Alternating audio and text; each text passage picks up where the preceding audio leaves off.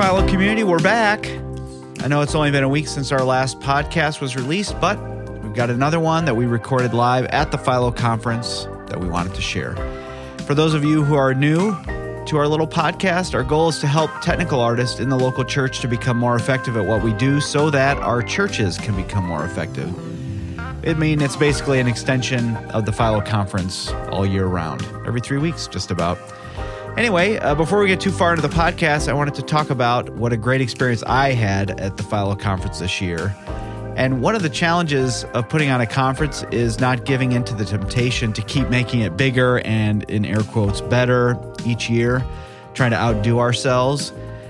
And so for us at the Philo Conference, it's been about, the goal has been to make it as good as last year. Different, trying to make it different, but not trying to outdo ourselves. So we're always trying to improve things, but also be true to what has mattered to us since the beginning, which is community, skill development, and inspiration.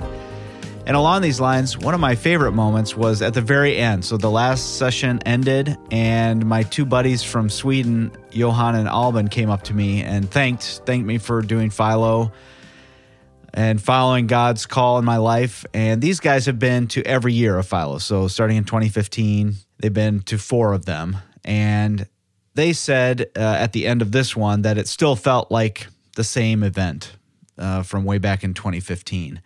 That the heart of the event was still intact, and even though there are more people and it felt so gigantic in 2018, I mean, that really meant a lot to me that they said that. And Alban and Johan, they also put on an event in Sweden each year called Swedish Gurus, or this year SG18, I think is what their event would be called. And I've been a few times, and God is really using these two to pour into the technical artists of Sweden. It's totally cool. Anyway, they commented to me that Philo gives them the inspiration to keep going with what God has them doing in Sweden. And so that was also really great to hear and humbling, so humbling.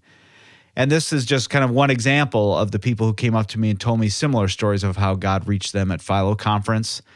And for those of you who talked to me about your experience, thank you. I mean, for me, it's really the fuel that keeps me going. This is why we're doing it, so that we're creating an opportunity for God to show up in people's lives. So when you tell me about it, that means that God is using what we're doing. So, Philo Conference is a ton of work, and it's good to know that it's actually worth it. So, okay, let's get on to our episode for this week. We recorded a podcast in front of an audience at the Philo Conference. So our friends from last week's podcast episode, Caleb Wilcox and Aubrey Wentz, were involved interviewing one of our main session speakers, Chris Brown, and one of my good friends and Philo advocate and Chris Brown's right hand when it comes to technology, Dennis Choi. And so we got them together to talk about their relationship as senior pastor and technical artist in their local church. And yeah, some interesting stuff here, some really good stuff. So let's listen in. Here, why don't we start with our first question? Let's start with our first question. Great. So to establish your relationship, what we want to ask you to do is introduce each other. So Dennis, you need to tell us all about Chris, and Chris, you need to tell us all about Dennis. So Dennis, you look like you don't know what to say, so we're gonna start with Chris, and tell us all about Dennis. How much time we got? What makes him tick? What do you love about him? Ladies and gentlemen, live from the Philo broadcast, Mr. Dennis Choi. Let me tell you a few things about Mr. Dennis Choi. He is a guru when it comes to church media, audio, install, all kinds of words I don't understand, but he understands how to do it with no budget, which we thrive on at North Coast, and some of you are forced to do.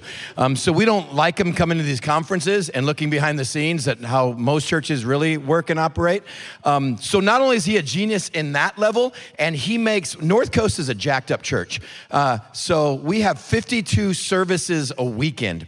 52 church services a weekend, and this is the brainchild behind getting that from 4 services to 12 to 20 to 30 to, oh my Lord, how many, and now 52.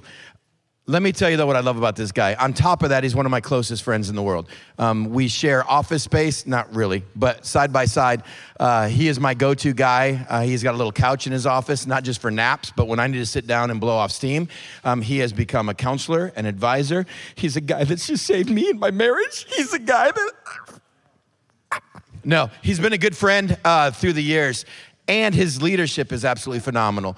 We lucked out with one of those tech guys that has incredible leadership that we realized if we confine Dennis just to our audio, video, IT communications area, North Coast has lost out hugely.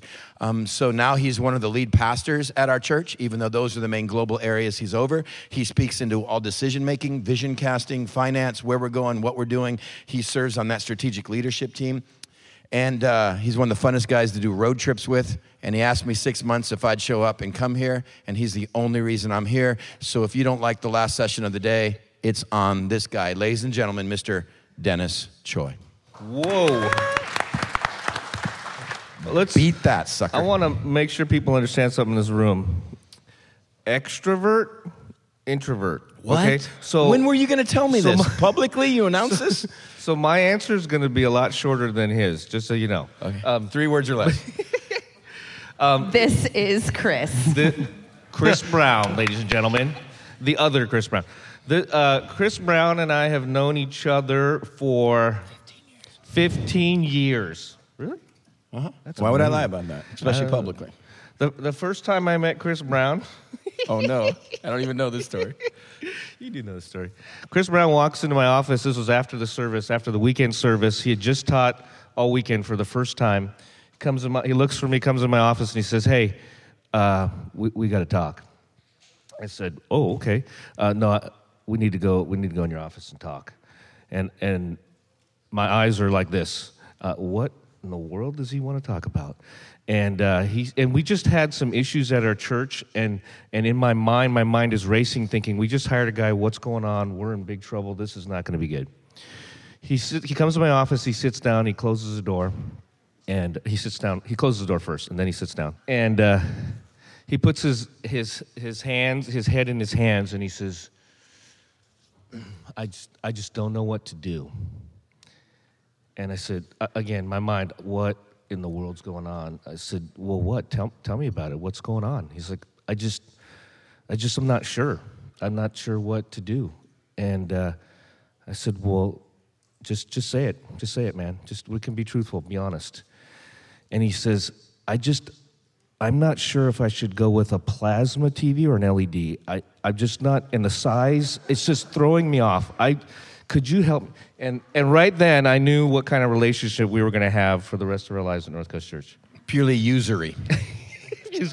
That was a big decision. We just moved down from L.A., and I didn't know what to put on. And there was back then, Samsung had the little DLP wheel, right, and then there's plasma. There was a lot of going on. I figured you could help me. And I did, didn't I? And how was his advice? Was it the right choice? Still, the TV's still working. So that's good. 15 years later, you haven't upgraded your TV in 15 years. No. Wow. When you get something from Dennis, you don't need to upgrade. You're set. Forever. So just for the sake of the audience understanding a little bit, what are your actual titles and your roles? What are the roles that you play so they can understand how you guys relate to each other in terms of your organization? Oh, we didn't even say that when we introduced each other. No, you didn't. Chris Brown, lead pastor, North Coast Church. We have a teaching team. Chris teaches majority of the time. I'd say, 50% of the time. And leads our staff on a daily basis operationally. He is, this is the serious part, he's truly a friend. But the thing I love about Chris more than anything is he can be as honest as he wants to be with me about anything. He will come in my office, closed door, like we had to talk about the TV, but other serious things. And I appreciate his honesty and his trust is why our relationship thrives. You're on. Do you know what Dennis's title is? Dennis, really good at stuff I don't understand. Dennis used to be a tech director, used to be sort of overall global media, audio, video, tech, IT, communications, graphics, and really with 5 campuses, 52 services. To give you a scope, we run about 12 $12,500 a weekend, 532 staff. That's not full-time, just all stipend. And he really is global leader on that. We just did a whole reshift, reorg, restructuring, and moved Dennis from kind of that lead position to really lead pastor at North Coast Church. So even though I may be a senior guy, lead pastor, we have 11 lead pastors, and we really feel like doing church leadership in a team approach is much healthier than doing it individually. I don't mean to block you out on this. And so Dennis is one of those lead pastors that truly is part of the court of five that does all decision-making for North Coast now, too. So Dennis started early on as a junior high guy. Then they needed some tech stuff, and he decided to volunteer in the tech world. And then we started doing some overflow rooms. North Coast was the first to do video venues. It was a mistake. It was by accident. And Dennis was doing the overflow, trying to make it. We all know an overflow room is a punishment for people that show up late. And so Dennis turned that from an overflow room, really helping make that into a venue. Now they're called. And then the next venue, and then the next venue, and then the next, and truly became our global resident audio video specialist. But because of his leadership and personality, we kept putting more and more and more on his plate, and now one of the lead pastors, North Coast Church. So let me ask you this, Chris. So there's a lot of tech guys here. Dennis, you started as a tech guy. What were some things that you did over those 15 years that made leadership kind of realize, like, okay, you have a lot of leadership, and we're going to keep giving you more and more responsibilities, and you have something to offer beyond just technology. What were some of the practical things that you saw? Like, so as these people think about, you know, maybe what they want to do next, where they want to go, whether that's a lead pastor or just some kind of movement to more responsibility in their role, what are the things that you saw in Dennis that demonstrated, like, hey, he can take on more, he has a heart for our church, and we want to give him more of a role? And really in a question, if you're in a tech, if you're audio, if you're video, if you're in worship, if you're on the creative team, what I look for is someone that was not just a problem solver, but how do they solve the problems? There's a lot of people that can solve the problem, but in their wake, there's a lot of dead bodies in the rearview mirror because of who they took out or who they ran over. And I'm glad you solved the problem, but in Dennis's wake, there was relationship, respect, and trust, which allowed me to continually see, man, this guy is bound for leadership. Not just tech, not just creative, not just programming. All those are incredible places. But I saw his leadership relationally being far more important than just the area he was in. So I would say for you, it's not just that you're solving problems, it's how you're solving problems. And for me, being such a huge extrovert in relationship, my number one thing is, how does he work with me? And I've always felt like I could trust Dennis with me when I wasn't in the room. And as a leader, that is huge. If the team was gonna say something about me and I wasn't in the room, I could trust if Dennis was in that room, it'd be handled right. I always trusted that when I left the room, Dennis didn't roll his eyes, look at his team and go, what up? You can fill in the blank, whatever your language and Protestant, Reformation, background, Catholic, whatever you fill in there. What a Philistine. So I always trusted that. And I always felt relationship-wise was, man, if I could trust a guy with relationship, he not just solved problems, but how he solved problems, we can go to the moon and back. So Dennis, I think that's so great. And why is this so much about me? What's going on? It's I'm going to ask you a question about Chris. Okay. You ready? Yeah. I hear Chris say that, you know, when he would leave the room, he could trust that you were going to really uphold his name and his leadership. But I'm sure there were times when a decision was made or something was happening that felt frustrating. What was that like for you? What kind of process did you have to run with him internally with your own processing of it in order to still be able to behold his name and his leadership with the rest of the team? No, that's good. That's a good question. I think I'm going to be real careful how I answer this question. No, I think really the core of that question, Aubrey, is, again, like Chris said, it's a trust factor, and that I think people need to understand you're going to disagree with ideas and ways to do things, right? But if our core trust is in what we want to do, it's just maybe we differ on how we want to do it, that's okay, right? Then you have to work through that. How do you work through that? Well, I want to fully understand why Chris wants to do it this way in particular. Is there a certain, maybe that's all he knows. Maybe with his unlimited knowledge, it's limited in some sense, and he only knows, I've only seen it done this way, so I need to have a conversation with Chris and say, so explain a little bit more. What's that about? Is that something you saw? Is that something you did? Or is it just a gut? And let's go with the gut. And if I can understand it, then I can explain it to other people and teams. But if I just, off of my gut, go, that's a lame idea. We're not going to do that. And I walk away and not try to understand, well, that's when things start breaking down. That's when the trust breaks down, because I don't really understand why. And so we have a relationship, like I said, where he can say anything to me, and I think I can say anything to him, and it's open and honest, and it's thrown on the table. But when we leave the room, it's we, not they. When we leave that room, it's we made a decision. We talked about this, not he talked about it. Man, that's he thinks we should do this. It's us. We're together. I've decided. So you talk a lot about this communication, getting into like how each other is thinking, and that takes a lot of time and conversations. Like, talk about your weekly relationship. Like, how many hours do you spend a week planning together? What does that environment look like? What does the conversation look like? And how do you stay on the same page, and so you can push forward this unified vision?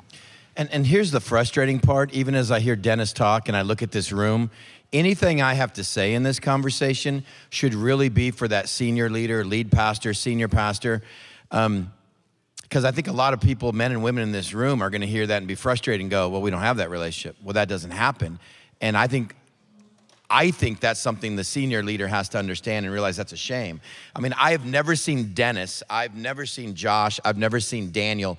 Two of our uber excellent, incredible guys that just make North Coast happen. I've never seen those guys as tools to complete my mission and my vision. I've never seen them as guys to fulfill what I want to do. We are all on a team fulfilling a kingdom vision and mission. And to do that, you have to put in the relationship time.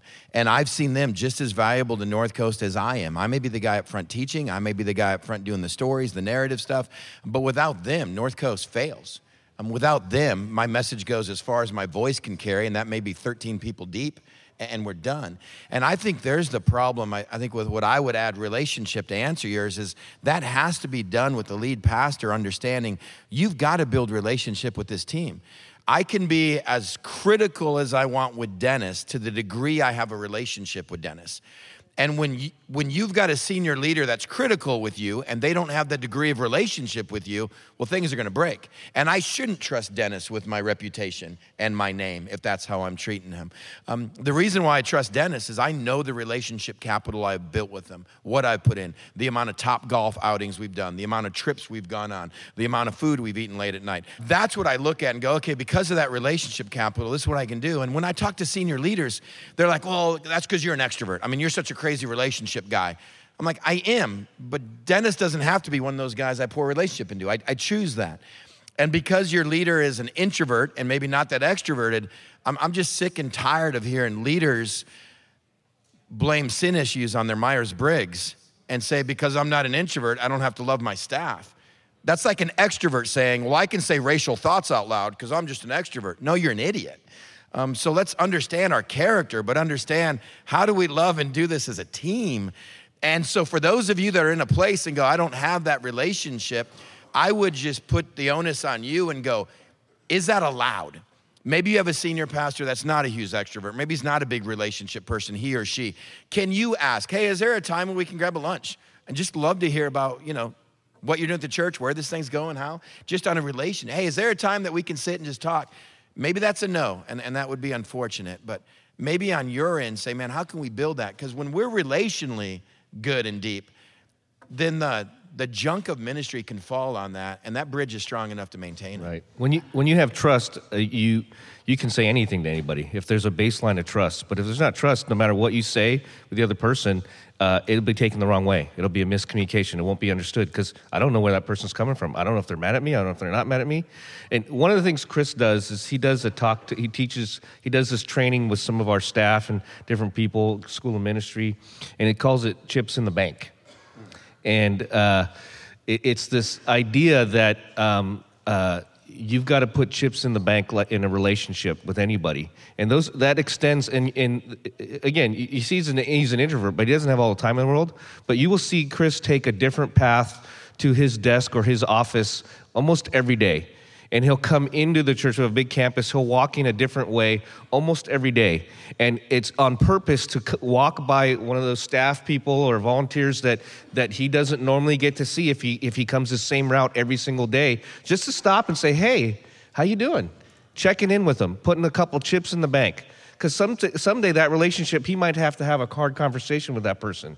but without any relationship where it's coming from, it's like, what's this coming from? I don't even know who you are. I've never even met you in person before. And I that's something I've taken away and used over and over again and have talked to our teams about, because it's really a conscious thing you have to do. Even if you're an extrovert, it's actually something conscious you need, because there's a time issue involved with that too. Yep. So good for, I was just thinking about each person here in a technical capacity. How many times have you walked into your auditorium and walked right past a volunteer, walked right past another, a band member or whatever, and because you're busy doing something, and you just miss out on those opportunities to build that relationship, whether it's in production or in kids ministry or whatever. I mean, this trickles down through the whole organization of being intentional with building these kind of relationships. And let me just, I don't want to stereotype this group at all. I know I'm dealing with a bunch of creatives. I know a lot of creatives are more on the tech side. I do understand that a lot of creatives on the tech side can be far more introverted. But let me just push on you. You play a role in your organization. It's an incredible role. Your volunteers, your greeters, your host, they see you as that person. I mean, you're the person behind the knobs, the switches, the toggles, the dials. You can understand I have no idea what I'm talking about. But I know you're that person. You're behind the camera. You're behind the curtain. You're behind the program. You're behind the genius, the creativity of it. You play a role in the organization. Because of that, you have chips held by the people that attend and volunteers. You be the one to maybe break out of a mold and say, man, I'm just gonna say hi. You know, again, let's not use the way God made us as an excuse not to love others. We're all called to love others, and that wasn't for extroverts or highly relational people. That's for all of us to break out of that mold. And for you to do that. Now, again, going back, that's one of the things I look at in our tech team and go, man, Daniel Rhodes is another one of those guys. Daniel Rhodes is just par excellence in what he puts together with our sound, with our lighting, running our edge venue, our live venues. I mean, he's just changed the entire atmosphere in those rooms of North Coast. Here's what I love about Daniel Rhodes. Our K-1 people love Daniel Rhodes. Our junior high staff loves Dan Rhodes. Our maintenance people, facility people love Dan Rhodes. I can't find someone at North Coast who doesn't like Dan Rhodes. And I'm like, man, that to me is huge. Now I got a guy who can live behind a console, do his job incredibly well, but because of who he is and how he does it, the way this guy is thought of and respected at North Coast is huge. So when he graduated and he was about to get married, when Dennis is like, man, we can't lose this guy. We got to find a way to bring him on full time. It was the shortest, biggest no-brainer conversation we had. Because immediately I'm already invested in this guy because how he's invested, not in his area, but how he's invested in the church. And he's not the most extroverted guy. What's your Myers-Briggs? You don't even know. See? Cheers. So I think to pull out a couple of things that you guys have just been talking about is, it would be easy for us as tech people to point the finger at our lead pastors, our senior pastors, and say it's on them to build relationship. Love that calling us out to say, why don't you initiate relationship? But I think, too, for us to have right expectations of what building relationship looks like, you've said a number of times, you don't fully understand the intricacies of what Dennis does. So if Dennis comes to a lunch and says, by the end of this lunch, Chris is going to understand how our video system is wired up, that would be an unfair expectation. That'd be a 9-month lunch. That'd be a long time. But your understanding of the intricacies of his work is not the content of your relationship. Relating to each other as brothers in Christ, as friends, that's what comes first. I don't want to understand the intricacies of his work. If I did, I would fire him. Right. Because then I could do it. So, I want people that excel in areas I couldn't even begin to understand. They make us better. And then my job is just to keep pushing him down the field. So Dennis, I want to ask you this question because I could imagine, based on some of the lack of relationship, if these people heard that, I don't want to know what you do, they could be hurtful. But what's it been like for you to process and come with the right expectations? I mean, it's accurate. But, I take that back. But how do you process it? I really want to know what you do. No, it's good. Let me tell you. No, it's good. It's honest. But how do you process it then? Right. It's good. You know what? Here's what Chris wants to know. He doesn't want to know how this device works. He might want to know, how long is it going to take your team to do this if I make a change? How is it going to affect your team? How much more time are you going to have to put because I want to do something different? And that, to me, it's all about caring for the people, not the actual, hey, Chris, I'm going to spend $1 million. Oh, really? Okay. Well, what's it going to do? Well, it's going to help. It's going to cut our time in half on the weekends in processing video.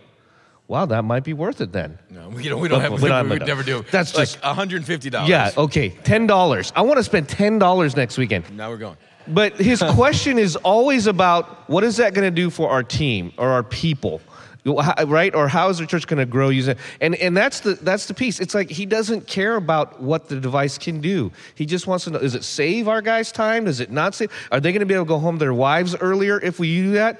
And those are the answers that I have to have. That's not really good. How does it work? Because I know what he does. I have no clue what he does. I know what he does, but he's the guy that told me about rendering. We get done with the Saturday night service, and I'm like, oh, man, this happened in the middle of it. Is there any way we can edit this out and do it? And he's always like, yeah, we can do that. But then after the second or third time, because that Saturday night service has to go to 30 different sites the next day, he talks to me about rendering. And I go, what do you mean? Well, we got these guys here. It's just an edit, right? I take this out, you clip it, it's done. What, 45 seconds? We can do this. He talks about rendering and what you do and what happens, and that on Saturday night, someone's going to be there for 3 to 4 hours. Now, immediately I go, well, then forget it. I mean, because I don't want to know what happens, but like he says, what's this do to our team?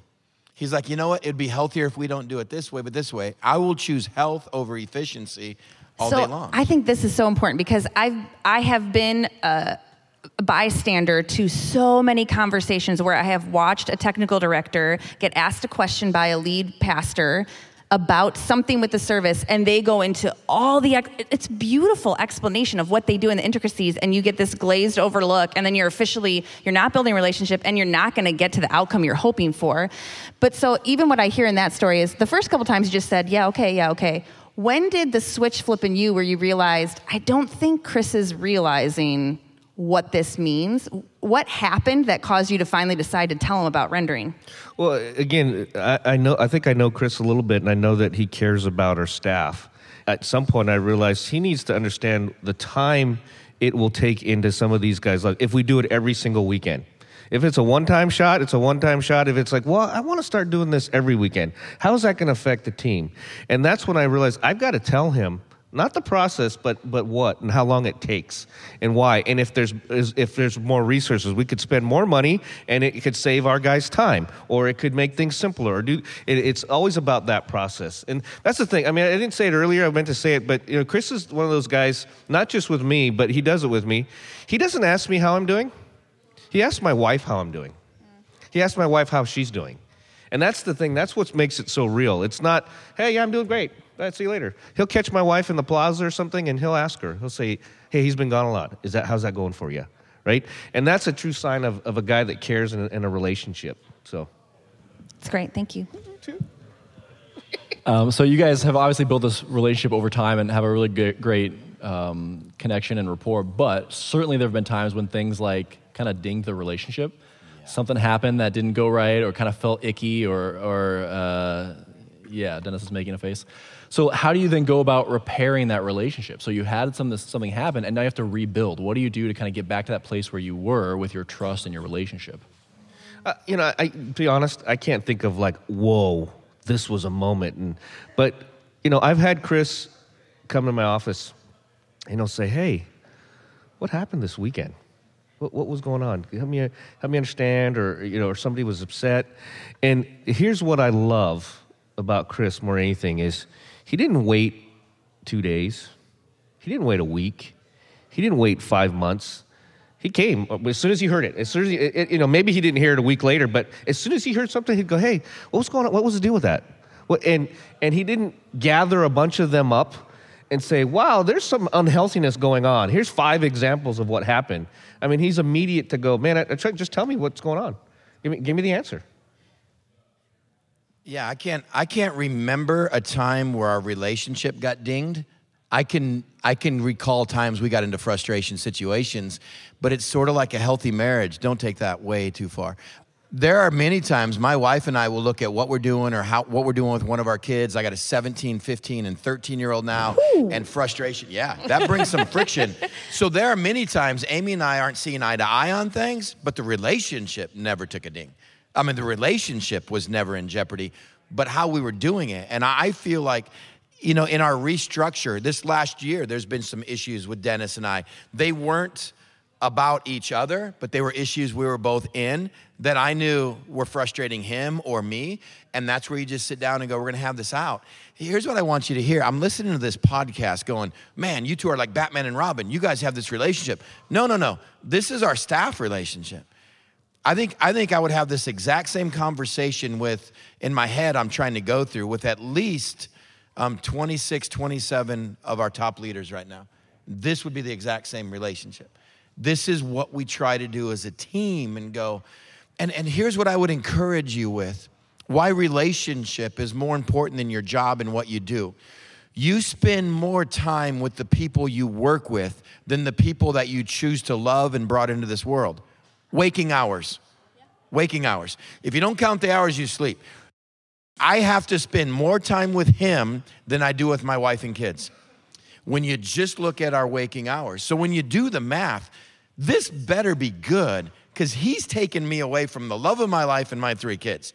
When I look at my high school pastor, my junior high pastor, our finance guy, one of our other lead pastors, a campus pastor, this better be good because for 50, 60, 65 hours a week, I have to be with them instead of the people that I love most in this life. It is not worth it for this to be friction. And that's what I would encourage. And that's part of this Christian command that we've been given. How do you love each other in the body? And so when you look at your team and go, oh, that guy, well, what about that guy? Now get me, there are personalities on our staff that sometimes drive me crazy. So I have to spend an inordinate amount of time to go, why do I like you? I have to remind myself why I like you and what you do. And then I go, oh my gosh, I love this guy or I love this girl. They drive me batty, but that's a personality. Most of those are not on the tech team though, right? Most of those. No, okay. Not on the tech team. We're talking about worship. Yeah. And so there are personalities though. I just go, oh, and I step back and I remember who they are, who made them, whose they are, what they do for the kingdom. And I realize, man, I love them for what they do for the church. I love being on a team with them. They're just a personality type. So we might not hang as much, but I give special attention, like a 1 Corinthians 12, I give special attention to the parts of the body that maybe you don't see and just go, because that's gotta be healthy. And so just really to put in your minds, the people you work with, you spend more time with than anybody else. It goes against you not to have those relationships. If at all possible, pursue those relationships because the healthier you can get, the deeper they got, the more you can do the junk of ministry and the better you will be in that environment. Don't sit back and expect them to do it because they have a different title or position. Chris always talks about when we're going to hire somebody, no matter what position it is, he'll say to me, hey, is this somebody you can spend the next 10 years with? I'm not talking about the role that you want or the skilled person that you need. We need to look at those things, but the most important thing is, can you hang with this person for the next 10 years? Because that's who we want to hire. We don't want to hire a guy filling a hole or a gap. We want somebody on a team for life. So when we go through a hiring process, 60% of that process is social. We're going to look at the character. We're going to look at the competency big time, but chemistry trumps everything. I will take a B+ player that we love hanging out with over an A+ player that rubs us the wrong way every day of the week. And so how do you know that? Schedule one, multiple visits if you can get away with it. But like we got a guy coming out this weekend. He's got 3 dinners and a pool party that he and his wife have to. He's 5 to 6 hours at a pool party with about 25 of our staff. There's no one Q&A at the time. You're just hanging out. At the end of that 5 hours, I guarantee you, our team is going to have an opinion of this guy and his wife. And he could just get 10s across the board in everything. I hope he doesn't listen to this podcast. It'll come out after the interview. Okay. It'll come out after. Hypothetically, we have an interview. He could get 10s across the board. And if that social time with his spouse and our spouses and our kids and the pool party, if he doesn't play jungle ball in the pool well with the rest of the team, and I've seen it. I've seen phenomenal staff that we were raving about, and the dinner with spouses and the social time hanging out, I knew we're not going to make the offer. And I had the envelope in my hand. We're not going to make the offer. We wanted to see if any of you had any questions for Dennis and Chris at all. Anybody have any questions? She's coming. I have a question for you, actually. Oh. So being a woman leading in tech, A lot of the times, we talk about building relationships with volunteers. Fantastic. That might not end up being the most appropriate situation to do one-on-one. So how do you do that in an appropriate fashion? Yeah, I think for me, there are locations around our building where it's okay for me to meet out in public with just one of our male volunteers. And obviously the content of what we talk about, I need to be careful about that. I might ask some more in-depth personal questions of a female volunteer than I would of a male volunteer. If I'm concerned about what's going on in a male volunteer's life, I'll probably invite another staff member along with me, a male staff volunteer. We do a lot of things in pairs like that on our team. It'll be me and our tech director, Nick. We'll go together to meet because we have some female volunteers that he needs to meet with, and he'll say, hey, could you come with me? And then it's on me to make sure I'm also building relationship with those volunteers, so it's not weird if we're coming together to our meeting. I think making sure you've got another either male staff member or a key volunteer that you can say, hey, I want to make sure I'm connecting with everybody on our team. Can we do that together? I think that's a great way to go about it so that you're not missing out on those relationships, but still making sure you're connecting. That's a great question, and it's definitely challenging. Yeah, for sure. Who else has a question? Oh, hi. Wanted to find out, with all the things we do at our church, if we have everything in a pile and everything's going great in our teams and our leadership and everything like that, when we get down to feeling what the Spirit is like in our room and in our churches, and we're touching people's hearts and bringing people in and stuff like that, what does that feel like after you, at the end of the day, when you've accomplished all those things? What's our personal feeling of what it feels like? I park from the furthest entrance on our campus, and I park one of the furthest spaces back in our parking lot. Simply so I have to walk the furthest to my car at the end of the day, and I never leave the closest exit. I always drive past the furthest exit. It does two things. It allows me to take all of what happened that weekend, and hopefully that walk gets it out of my head. This had nothing to do with you. Don't be one of those jerks that thinks your giftedness is your giftedness. By definition, it's giftedness. It was given to you. It can be taken away. Leave the success there.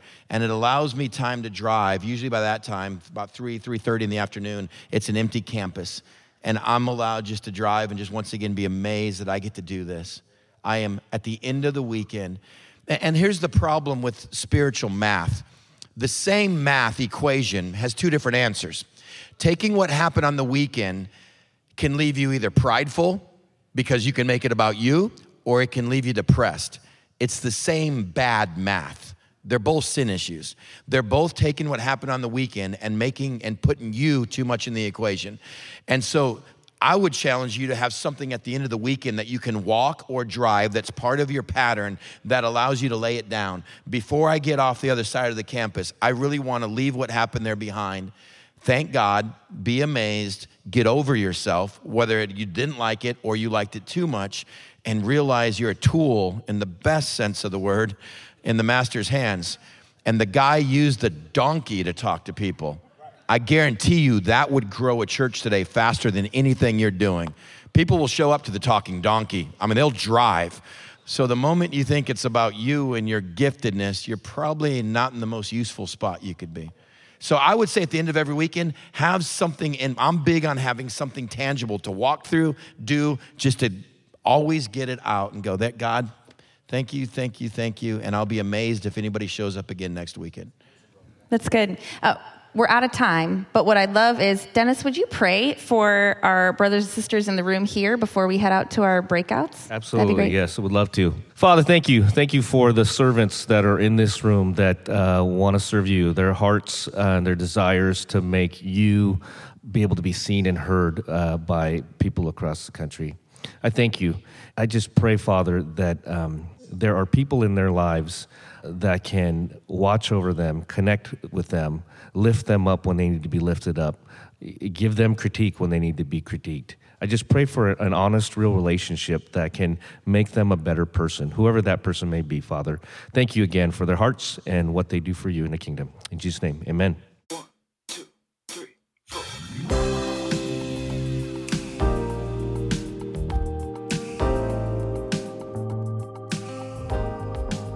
There's a lot of good stuff in here, but I loved what Chris talked about regarding introverts and extroverts. He said, and I quote, "Let's not use how God made us as an excuse to not love others," end quote. For those of us who are introverts, you know what? We need to get out of the booth and care about people. It's so easy to just sit behind whatever console you're working on and expect people to come to you, you know, all those extroverts.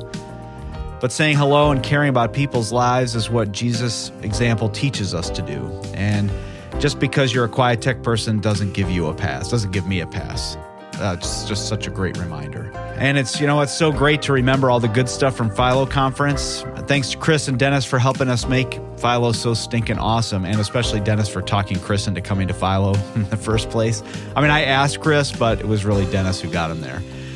Anyway, you'll be able to hear Chris's Session 4 closing message when we release the main session talks on video.